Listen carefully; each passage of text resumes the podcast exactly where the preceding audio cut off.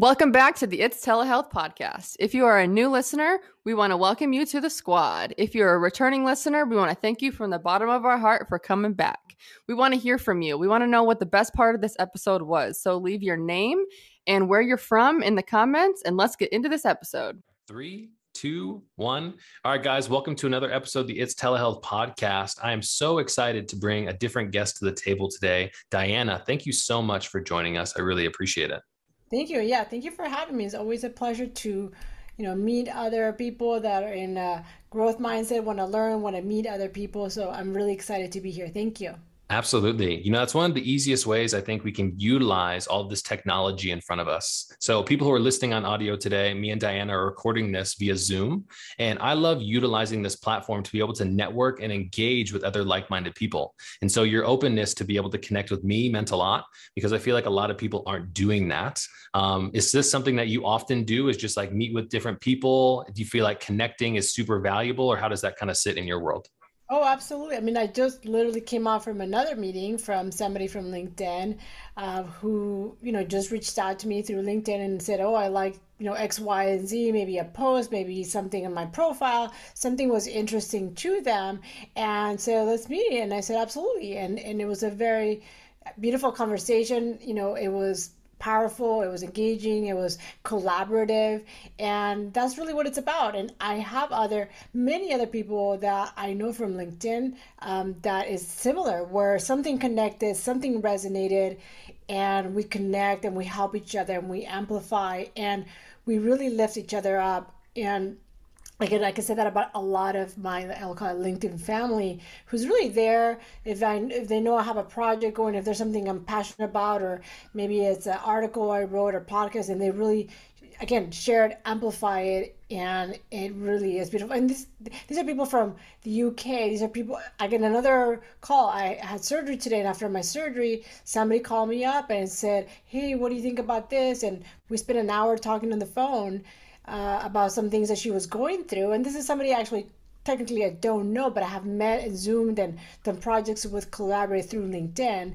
But it's not the physical space; it's more the connection and the humanity, and you know, growing together and helping each other. And and that's that's a beautiful thing. I, you know, I really love that that growth is something that I'm so passionate about. The ability to grow with each other, I think comes from, you know, one of the blessings of the pandemic that we've all been through is the hyper connectedness that has been created through video.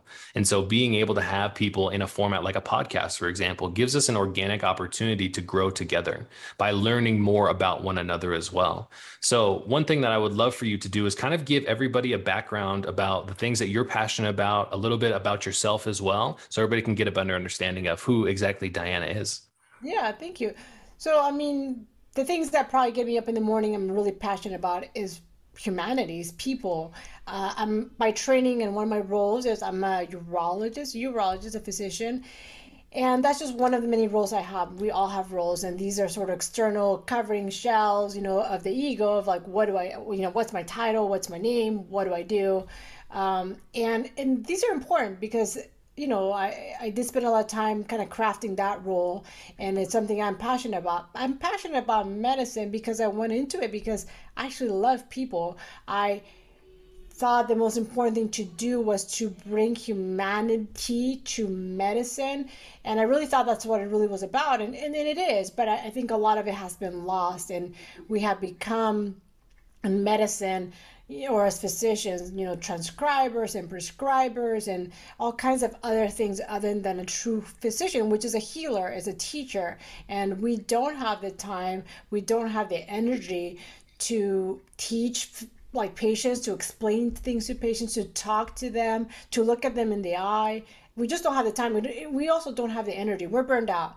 And burnout is a huge pandemic as well let's call it uh, in medicine. It, it's a big problem. It affects 65% of some specialties that's a lot of people uh, you know there's 13 to 15% of the physicians are suicidal. They're thinking about it, and about 400 per year complete suicide. That that is pretty tragic, and especially if you've tried to go to go to a specialist or even a primary care doctor, you can't see somebody for three months, and now we're losing 400 per year, per year, per year.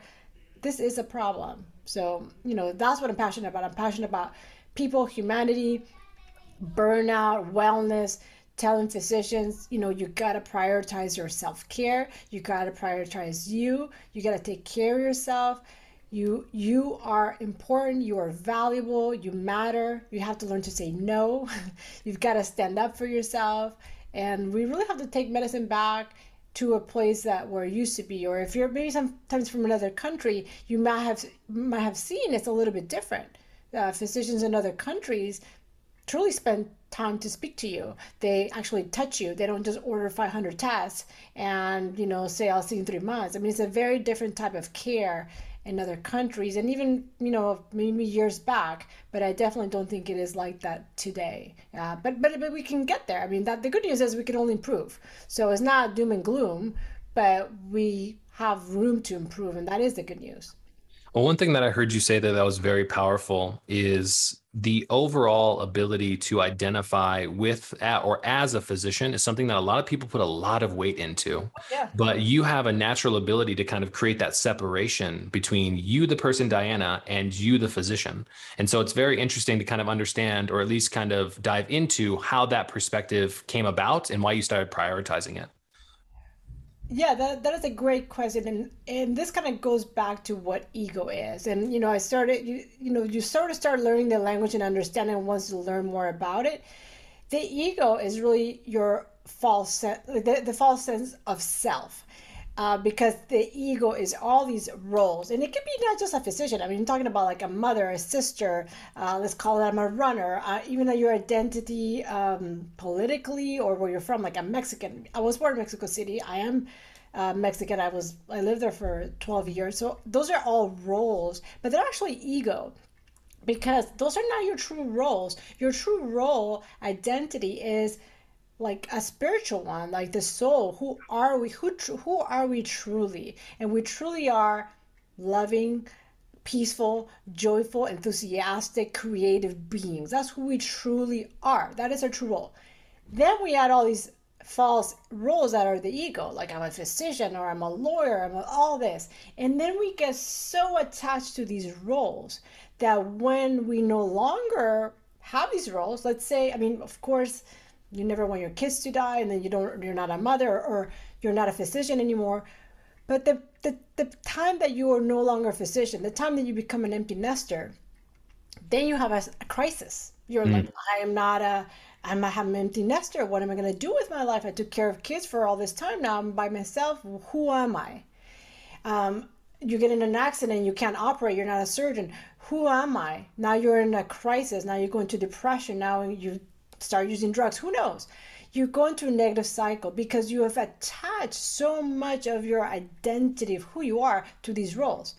When you realize you are not these roles, when you realize your true nature is not the ego talking, then there's like so much freedom because you're not, I'm not coming into you saying, oh, I'm a physician, oh, I'm a doctor. Like, who cares? I mean, nobody cares. I mean, maybe some people care, but that is not who I come into an exam room and say, "Oh, I'm a physician." Of course, I am. I have skills that I practice and I'm mastered. But if I come in as the ego, like I'm an expert, and I don't come in as a student, which is a growth mindset, then I'm actually in a way dehumanizing you because if I am better than you, then I'm above you. Then you are less than and that's a dehumanizing thing to do.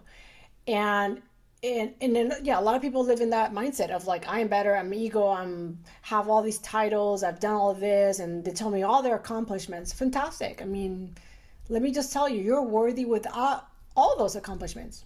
It's so true one of the things that I think I have organically recognized mm-hmm. is something that comes down to the physician patient experience. Mm-hmm. When we are not treating each other as people, mm-hmm. we have a natural ability to recognize transactional relationships. And I think that's something that a lot of people push back against about going to a doctor, having a primary care physician, going to see a specialist. Is mm-hmm. often I hear the experience of, I feel like I was in there for five minutes, they looked over me, they gave me all these orders, and then I left. And, and that- that's valid. That's very valid. and it comes down. I think it comes down to the time that and the stress and strain that our physicians are really put under. You know, I can talk about the common experience of going to the doctor's office, showing up at 8 a.m. and then waiting until 8:35, being in there for five minutes and then leaving. That entire experience was aware, or people were aware of that much before the pandemic. But I think because of those things, now we've got both sides of the fence kind of getting the burnout feeling. And now we've got physicians who are kind of dropping out and being like, this isn't as fulfilling as it should have been, or it isn't as more. Um, and it's just an interesting time to be in health healthcare in general, recognizing that there's so much more to us than just, I guess, the mask of our profession. I mean, yeah, you, you touched on a lot of things, of course, transactional, but you also have to look, there, there's so many things at play in that. I, I guess I, I want to think about, yeah, it's a business. And, you know, if you the sad part is is like actually physicians don't want to spend five minutes with you. We really really don't. We didn't come to medicine to spend five minutes with you. We came to medicine to help and to heal. And we're bright-eyed and bushy-tailed we really did. But then what happens is if you work for corporations, healthcare organizations, then if you're now seeing this number of patients per day to make this amount of numbers, which is your salary, then you then are brought into meetings to say, how are we going to help you succeed? Um, you know, what is happening? And then pretty much you will maybe get the boot. And and then you have to then see all these people because otherwise you won't make your numbers. It is impossible to make a certain threshold of money by seeing 15 patients a day, which would be ideal to take care of people, to listen, to examine them, to hear their stories about their grandchildren and about their kids and about their vacation. You cannot do that very effectively, you know, when you're supposed to see 50 people to make numbers. So then there's the stress. And then, of course, yeah, we start feeling burned out because we know this is wrong. We know we cannot take care of patients that way.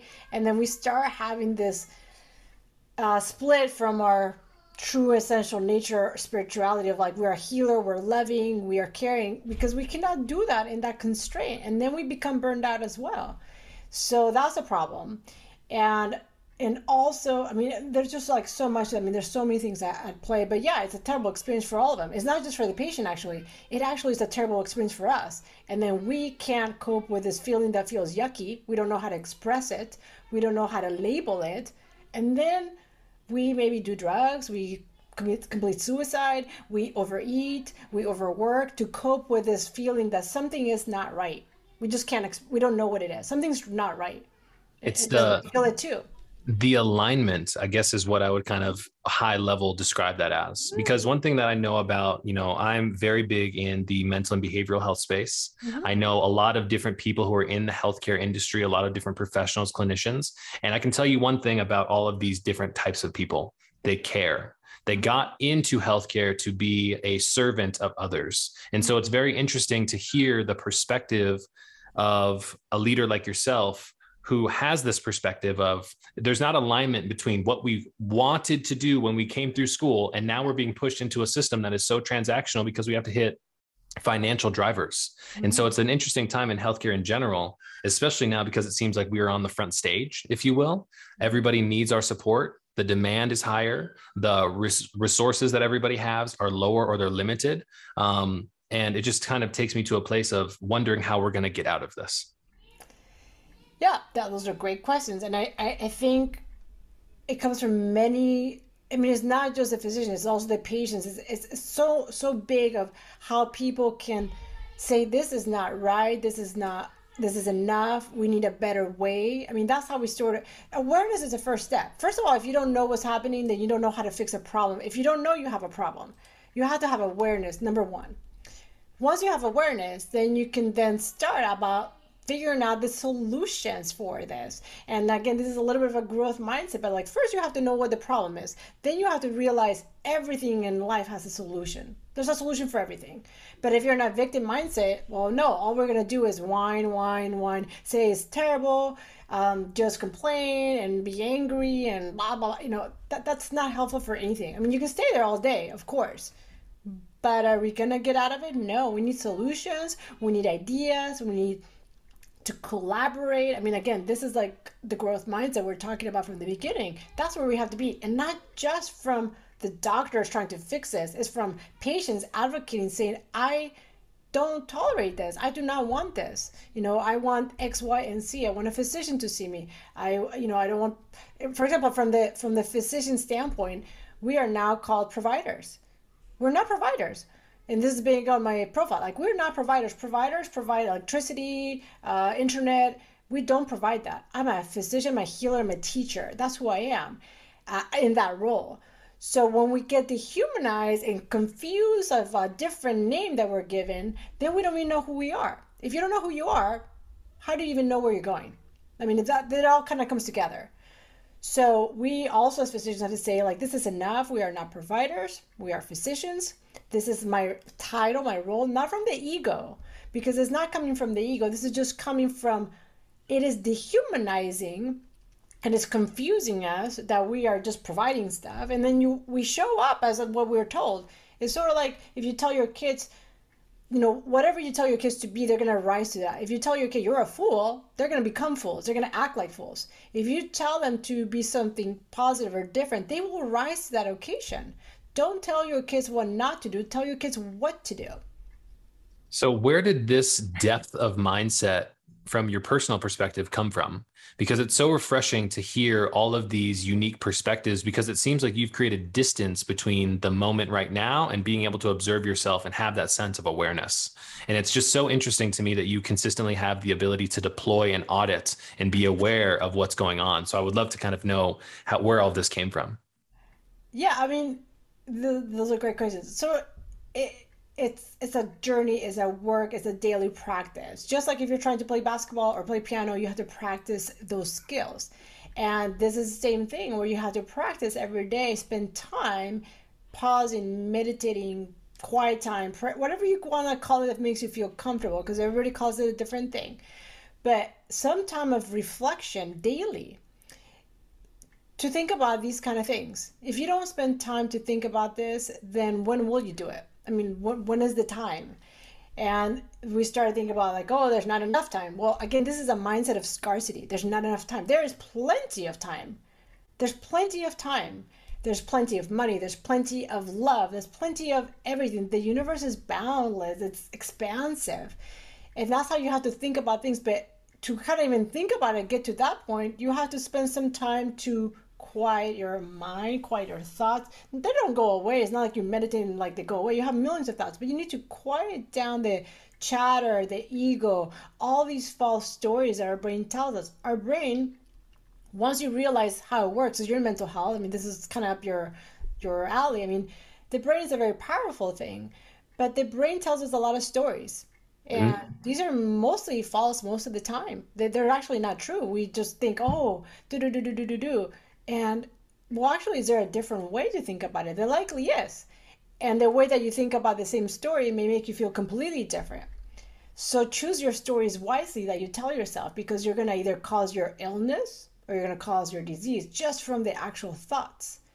And that's very powerful to know. And then mental health, this is very powerful. I mean, it's your mind is so powerful, it'll cause your disease physically, also mentally, spiritually, alignment wise, or it's going to cause your health. And health is our true nature. Where our nature is to be healthy, to be joyful, all the stuff that we talked about at the beginning.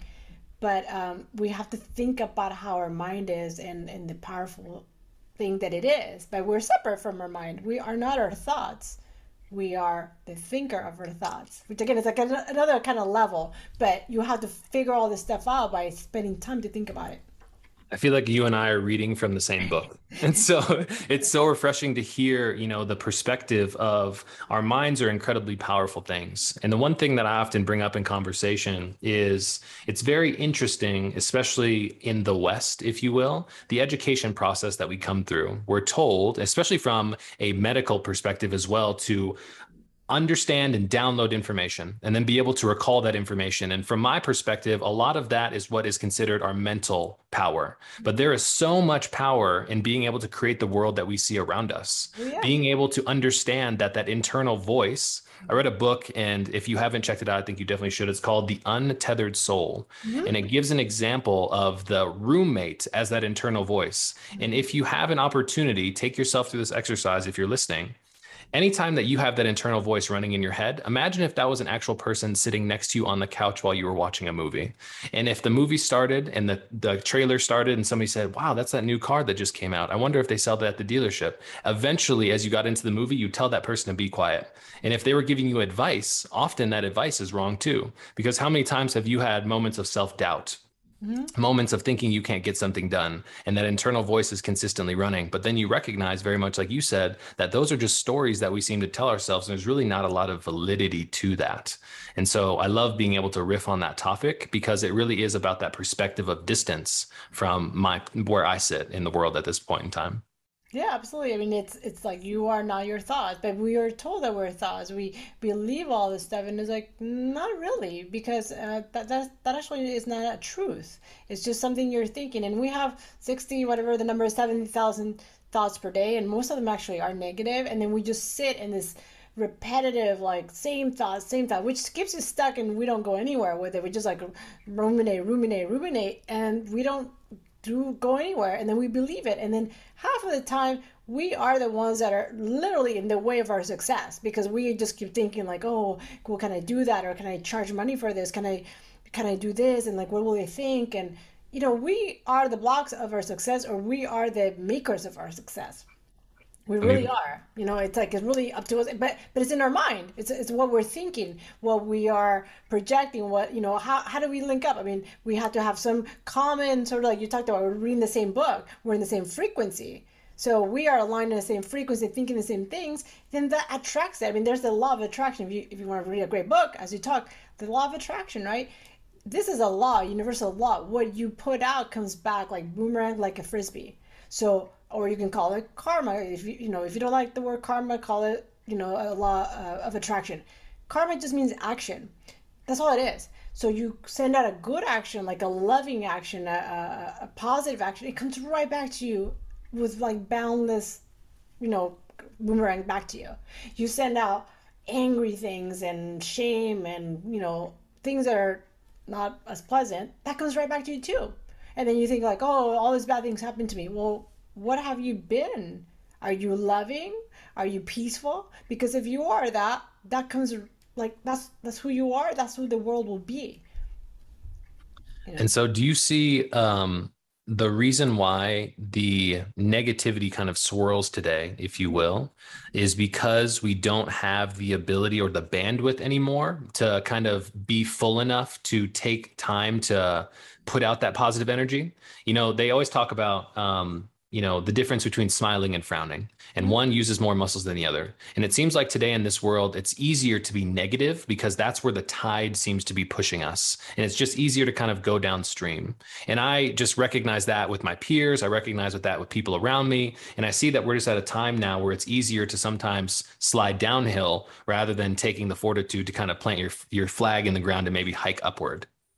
Yeah i think of two things with one. One yes you're right it's work so the but but why it's work and you've really touched on it is you know our the way our brain works our brain is wired for survival. So what's so efficient? Our brain wants to look for everything that's bad or negative that is going to kill us. Like if you look at anything that's why the news you know like clickbait right? Like you look at the negative because that's going to kill me. Oh my gosh how, how can they do this? Oh i can't believe i saw this. You don't click on the uplifting story of survival or like something that transforms somebody. Nobody clicks on that. And there's probably one of the 30 ones on your feed that are that because people don't click on it because your brain doesn't want to look at that. It wants to look at the bad, what's going to scare. So then we focus our brain on all the negative because that's what our brain does. There's nothing wrong with this. There's nothing like, oh, we're just not going downhill, but it takes work. It takes work to realize one, that's what our brain does. You have to realize awareness.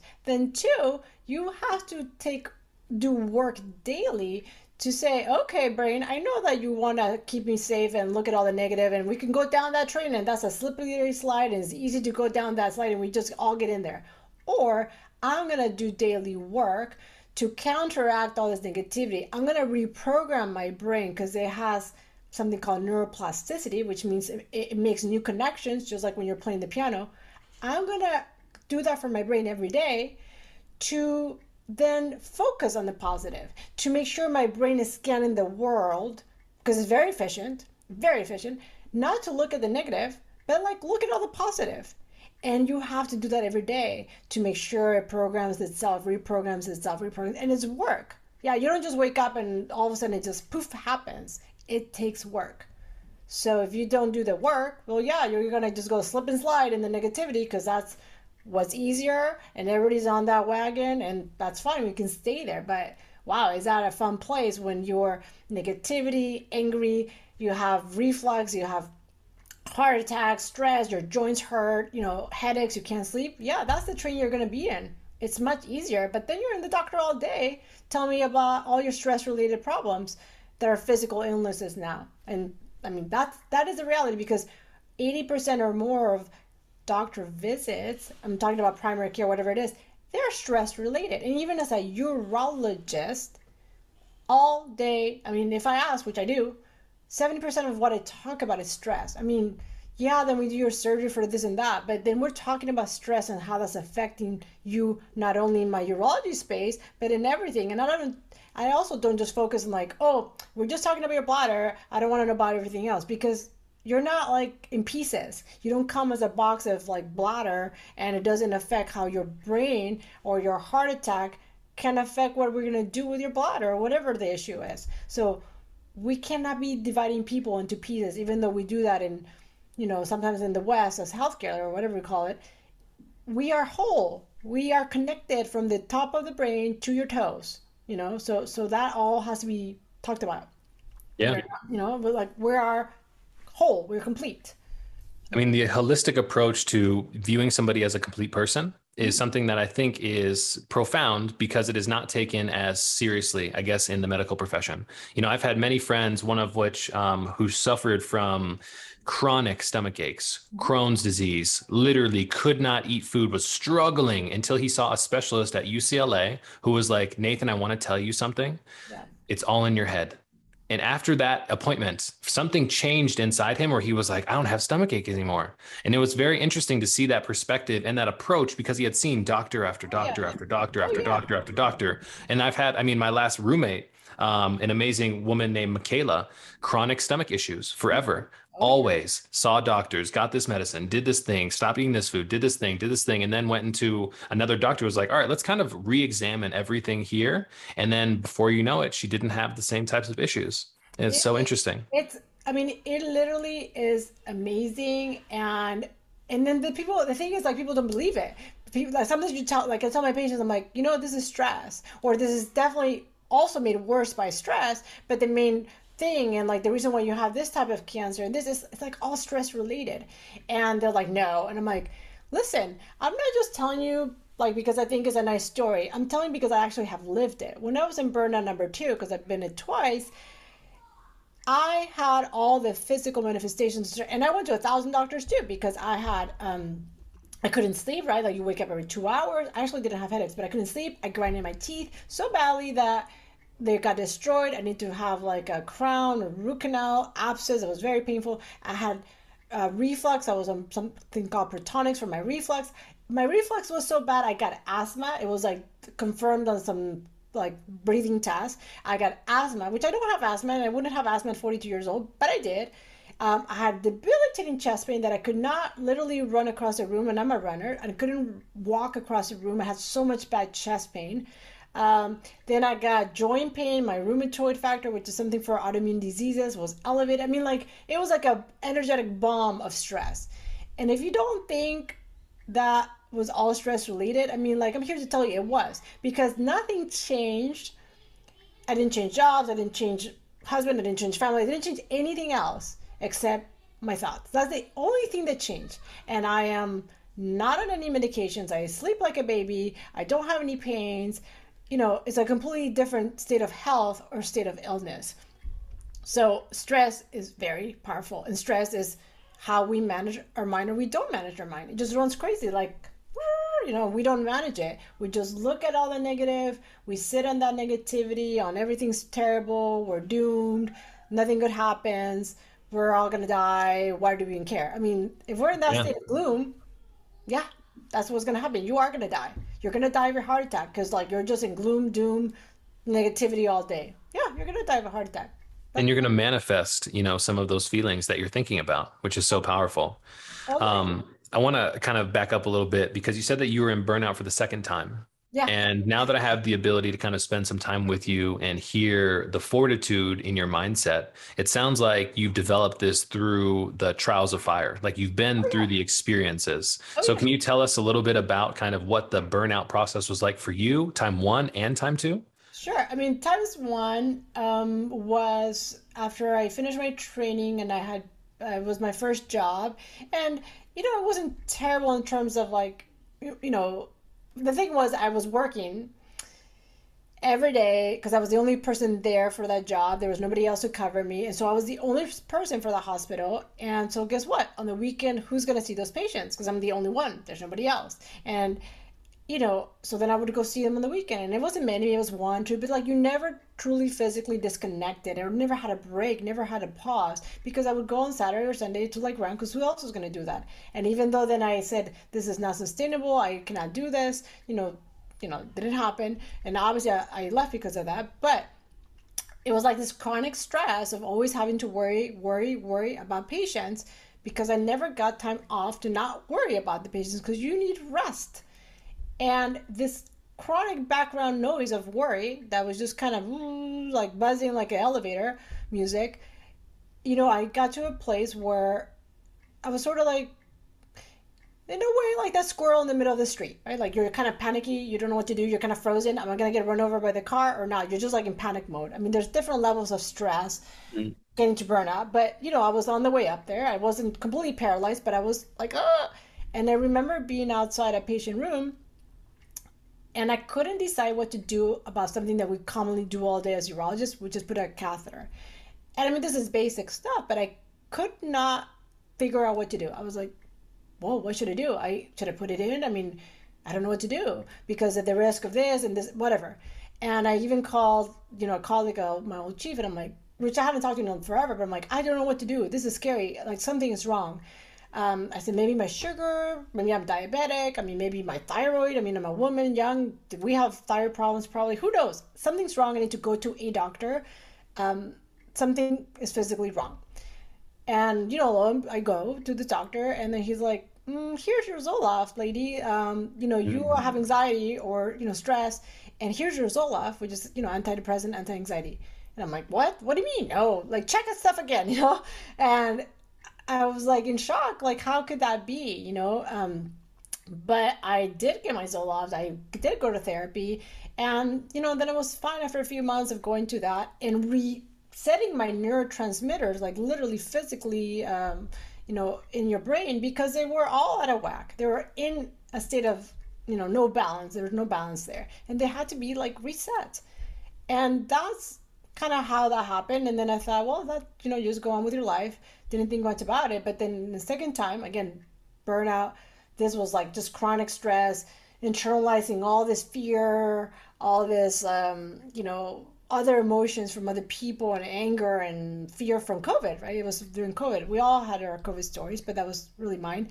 And it was a whole year of like sitting in this, absorbing this energy of like all the news and we're gonna, I'm gonna die and I'm probably gonna die and I thought I was gonna die and, you know, we didn't know what was going on. It was really scary, and I really wasn't internalizing other people's like fear and emotion. And then it became mine, and it wasn't mine actually, but it became mine, and it truly became mine, and it was a very negative place. And again, when I was in the second time where it took a whole year of like festering in this negativity and physical illness, I literally was like in bed, and I'm like, well, what am I good at? I mean, like, what can I do? Because I want to leave medicine. I don't want to be in medicine. I want to get out. So, what's my plan B? Um, you know, what is it? And I was like, well, I, I got into coaching and I was like, well, I'm going to be a coach, then I'll be a coach and I'm going to just make all this money and get out of it and make more money than I would even as a physician. I'm getting out of it. And, and that was my starting point. But coaching is really about awareness. It talks about what are your thoughts? Why are you thinking things? Understanding what your thoughts are. And that was the beginning of me kind of getting out of it and really this post traumatic growth, whatever you want to call it, going from a dark place, which was dark, to a different way. and I think a lot of things in life are that. And we realize that we think that it's all happy, happy, happy, happy. But no, like life is sad, life is good, life is bad, life is good. Those are seasons of life, and that is how it is.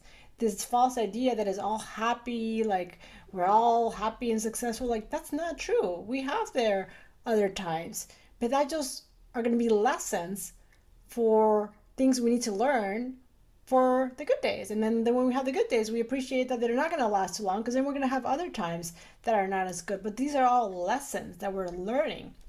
They're not failures. They're not terrible times. They're like, oh, I'm supposed to learn something here. What am I supposed to learn? What am I supposed to do now that I went through this whole year?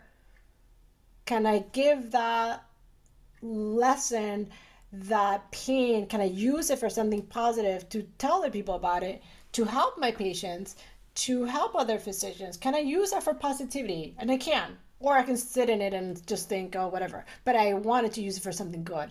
And I, I do, and I, and I did. And that's what I'm, you know, here to talk about today. You know, just really, there's a different way. There's a different way to live. There's a different way to not be in stress and anger and negative emotions all day. You can be in a different place, but it takes work. Hey guys, just want to jump in in this week's episode and pause real quick to give a little bit of love to everybody who is still listening. You know, the feedback that we get about these episodes is incredibly important to us, and we'd love to kind of hear your feedback on how the conversation is going, the topics of discussion, as well as any type of improvement that you guys would like to see to the show. But just want to hop in here, show a little bit of love. Let's get back to it.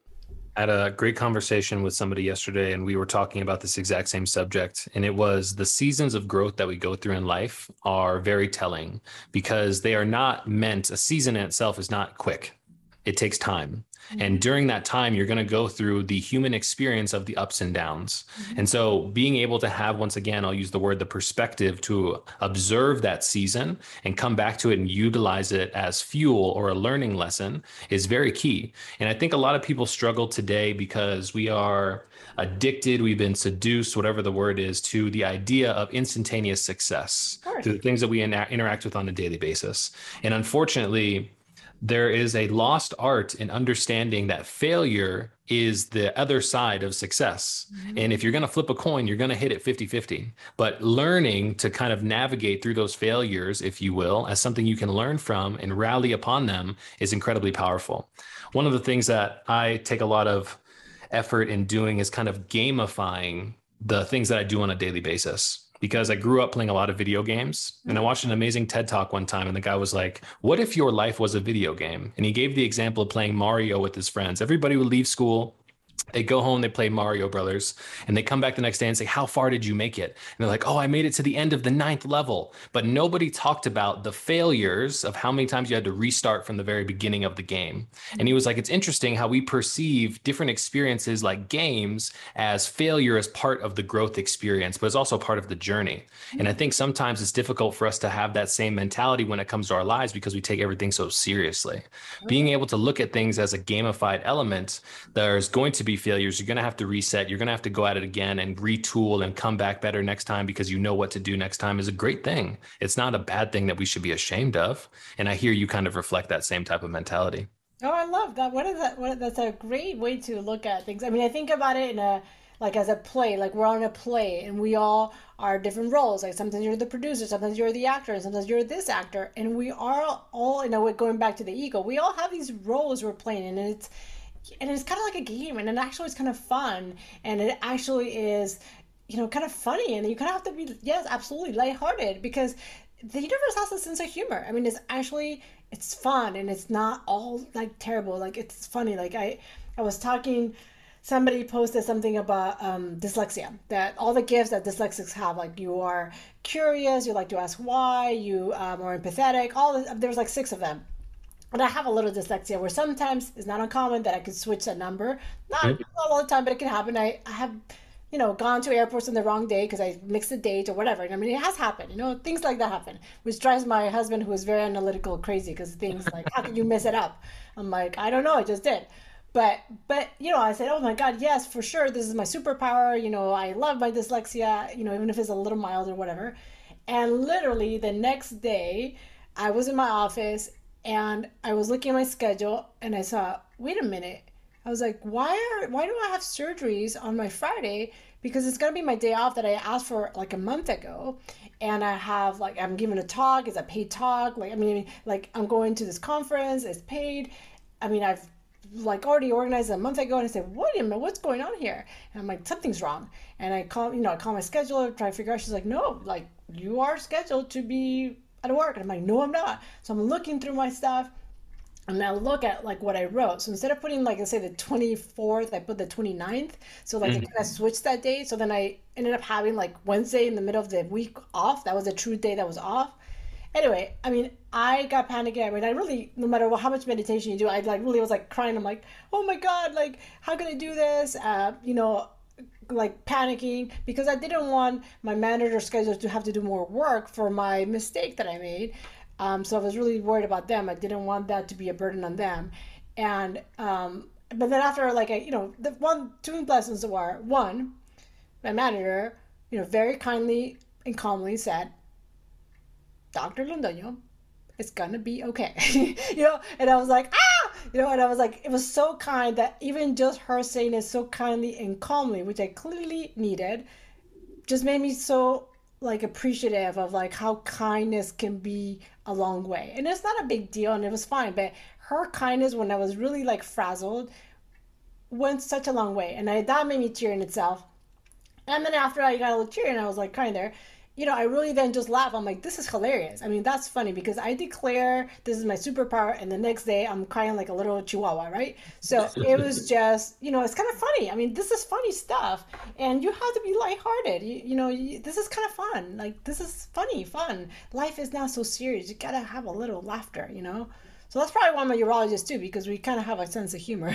so mm, we still have it. And it is. I mean, we cannot be that serious. I don't want to go to work and be so serious all day. Like, this stuff is can be fun and I joke with my patients all the time because it's funny. I mean, why are we like all serious and doom and gloom even with your diseases? I mean, like, yeah, I'm not gonna make a joke that's inappropriate, but like some stuff we gotta like lighten up the mood, you know? Like nobody wants to go see a doctor that's all stiff and like you know, like gloomy. Like, let's just like have a little fun. You know, it's like a social visit for me too.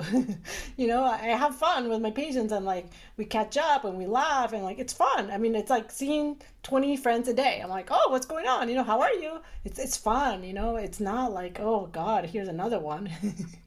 you know. I mean, there's a there's a saying that I love, and it's not how many days do you get out of life, but how much life do you get out of your days. Mm-hmm. And you know, at the end of the day, um, there's such a materialistic culture that we live in the wanting to obtain the wanting to have the items. But at the end of the day and it's famous if you talk to people who are on their last leg or quarter mile if you will and they think about or they ask what do you regret? or what do you wish you would have done more of? they're never like i wish i would have made more money.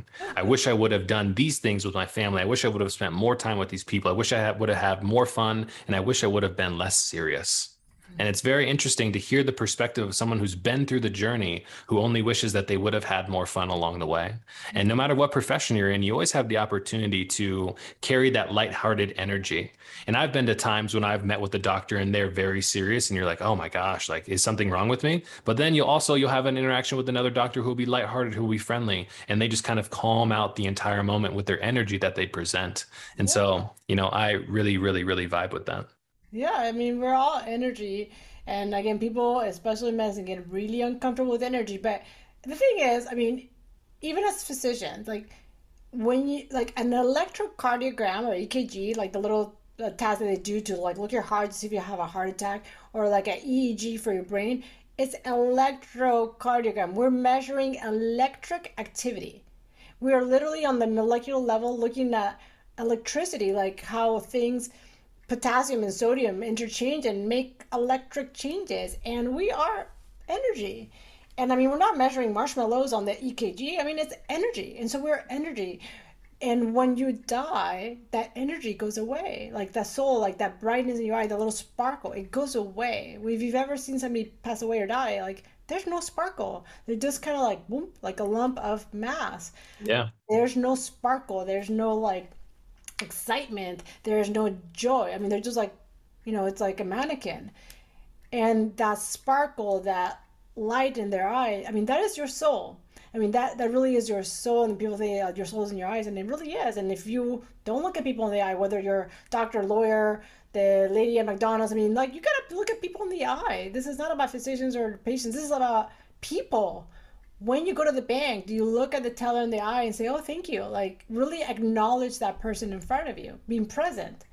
Uh, that, that that's like stuff that you know. Anyway, that's stuff that makes me excited. But that that's what gets me up in the morning talking about that this that kind of stuff because this is so fun. It's so important to talk about these things in life that are truly actually important to me. I mean, like the other human, that's what's important. What are yeah. your fears? Like, what are you happy about? What are you excited? How can we help you? I mean, that that's that's what a physician does, but like that's what we do for each other as friends. Like, how can I help you? Like, I calls today, like somebody's telling me about something. I'm like, well, how can I help you? Like, what can I do to uplift you, to tell you you got this, that you can do it, that you're gonna make it, you know? And, and, and that's maybe a coach too, but but we all are all healers, coaches. That's all who we are. Then we just got an extra title and spend a lot of money to get that, but who cares? Like it doesn't matter. I don't need the diploma to, to say I am a healer, a coach for you without all the titles. Like who cares? Like they'll burn. I mean, it's just really expensive artwork. You know, I should probably buy like a Matisse or something nicer. but you know, they're just pieces of paper. Your your perspective is so refreshing. Um, you said a couple things, and one of which is something in my mind just went back to as I was watching you talk there. Um, you were talking about you know the power of the brain and the fact that we've really created the worlds around us. You know everything that we see in front of us, to the iPhone, to the book, to the keyboard, to our awesome microphones that we talked about before we hopped on here today, have been created out of someone's mind.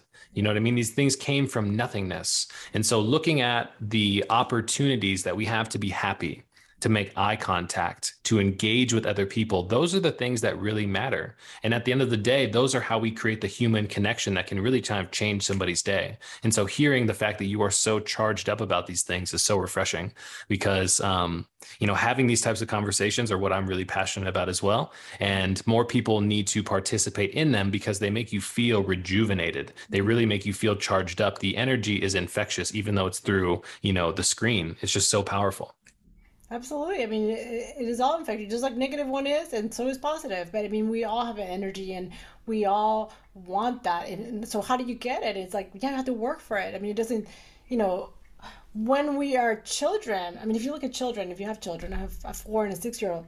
They actually are things. They actually are that. They are joy. They're like spontaneous. They're happy. They jump. They like sing. I mean that's who we come to this world as these joyous souls. And then there's always a transition where we lose that spontaneity and then our ego comes in our, our false identity. Then we're like oh i'm a teenager so i don't want to act like that because i'm too cool. Like we start getting all these false identities growing and building. And well i'm a i'm a mom. I can't like we went to this um, hotel and it was very it was fancy. It was at this meeting i went to very fancy um, that was paid for. Otherwise, I wouldn't pay for it myself. But you know, I'm doing cartwheels in the middle of the quad, and be, you know, people would be like, "Why would this lady be?" Because why not? Because I'm a kid at heart. Like I want to do cartwheels. This grass area looks amazing. I want to do cartwheels.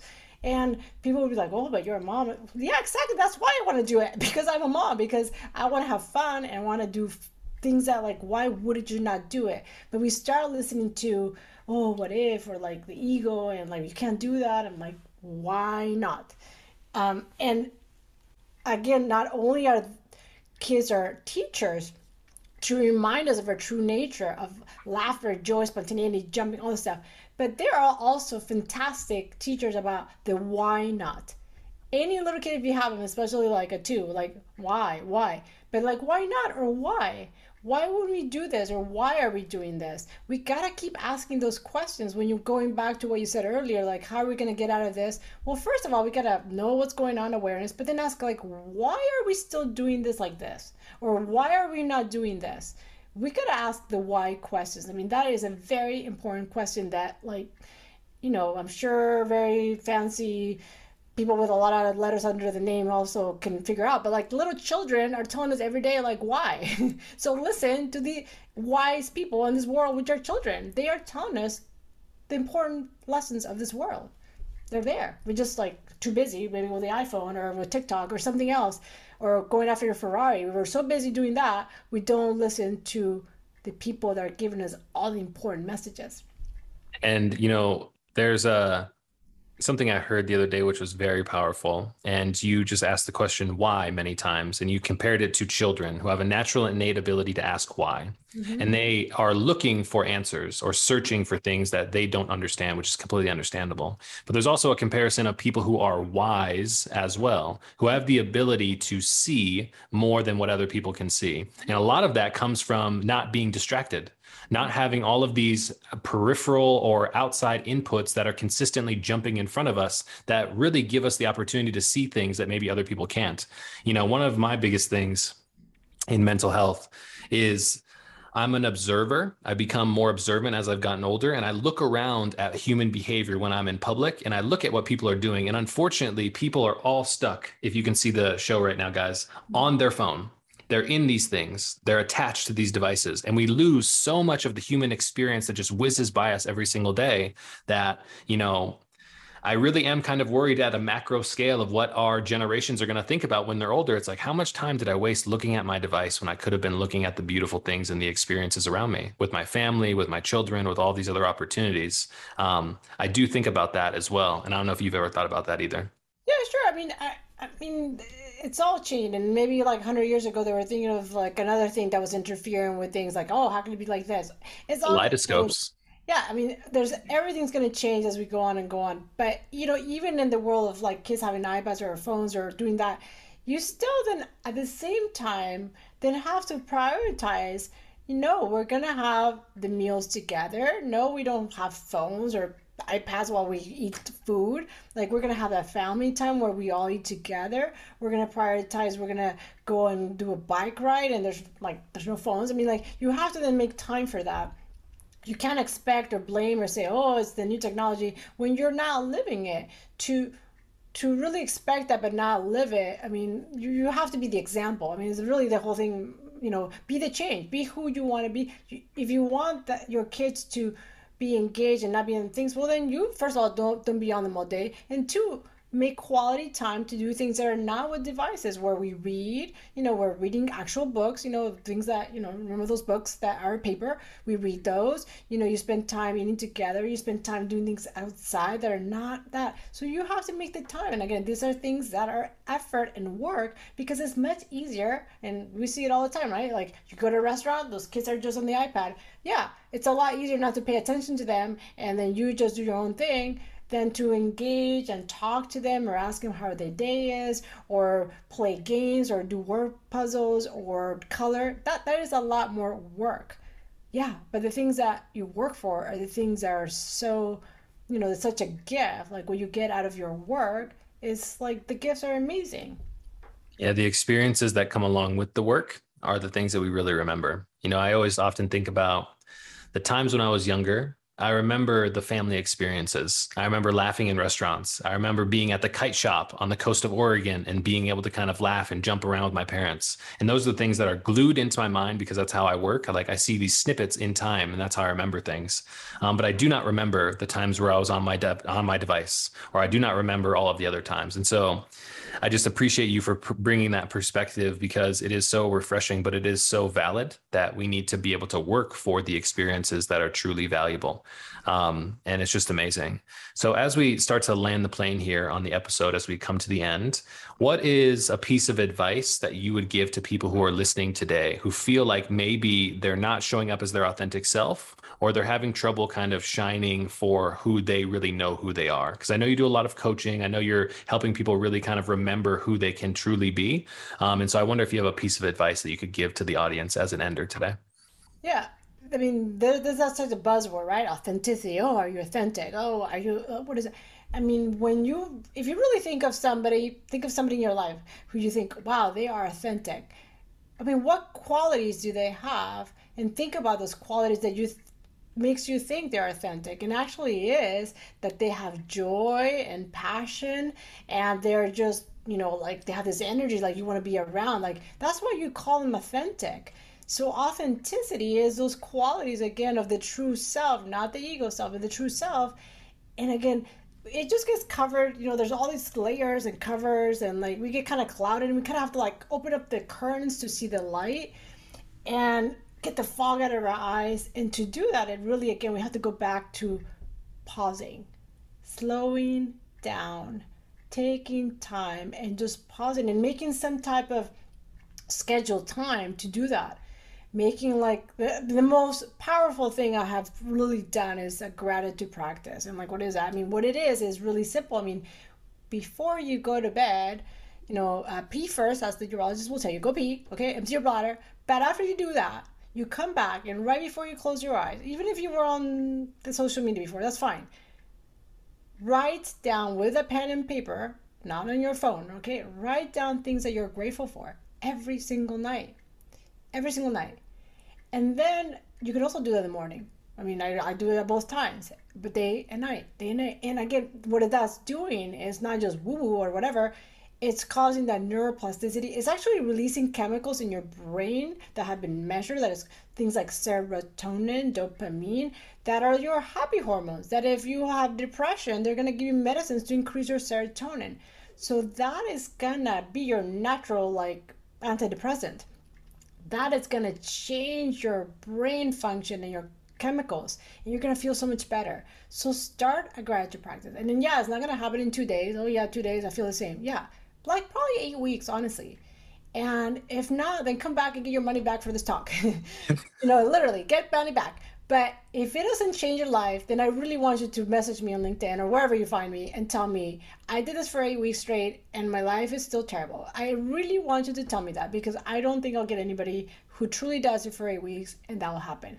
What will happen is your life will be transformed. People will start like looking at you a little different. You may get a little twinkle in your eye. You may want to just like do a little dancing sometimes. You may just want to be a little spontaneous. You will be authentic um, because you will remember all these good qualities um, that you are and you have. And you started with gratitude. Gratitude and stress cannot coexist, it's impossible. Worry and stress cannot coexist with gratitude. So start in a place of gratitude. And I mean, that's the most powerful thing I can probably share with somebody. And it has really transformed my life. What we're going to do is something that we've never done on the podcast before, but oh, we are going to take this as an assignment takeaway. When this episode drops eight weeks from the release date, the Thursday that this is dropping in the future, if you practice gratitude by writing down three things that you're appreciative for in the morning and at night. And you can come back and say that I practiced this and it did not work. I will personally send you $1. I will Venmo you a single dollar for your efforts. I think it's a good trade of time, um, but I love the activity that we can assign for people who are still listening to the show. So, once again, if you're still listening, you have a gratitude assignment, comment below and let us know that you are participating or starting your journey. Eight weeks after your comment, if you do not see the result, you will get paid by me personally. That is a challenge to you. I love that activity. Diana, thank you so much for being such an amazing guest and bringing some variety and mindset, positivity, but also the fortitude that you've exemplified in yourself is an inspiration for me. I know that I am better and I'm going to continue with my three wins at nighttime and my three wins in the morning, which I already do, um, because I know they are powerful. And so I will not be giving myself a dollar because I know that they work. So thank you so much for coming on the show today. I really, really appreciate it. Thank you. It's such a fun, fun way to, to spend my afternoon. Thank you so much. Absolutely. Well, guys, that's been another episode of the It's Telehealth podcast. Once again, thank you so much for tuning in. Diana, once again, absolutely an inspiration. And you are, you know, my favorite guest. So I appreciate your time. Ah, yes. I was gonna Thanks, guys. Take it easy. Hey, guys, that's been another great episode of the It's Telehealth podcast. If you're still hanging around, thank you so much. It would be an absolutely amazing favor to us if you liked and subscribed to the channel on our YouTube and our Spotify. We're always looking to get more feedback on how we're doing in producing these episodes for you guys. So if you have some feedback, we'd love to hear it. But once again, thank you so much for sticking around. Can't wait to bring another one to you. Have an amazing day. Looking forward to the next one.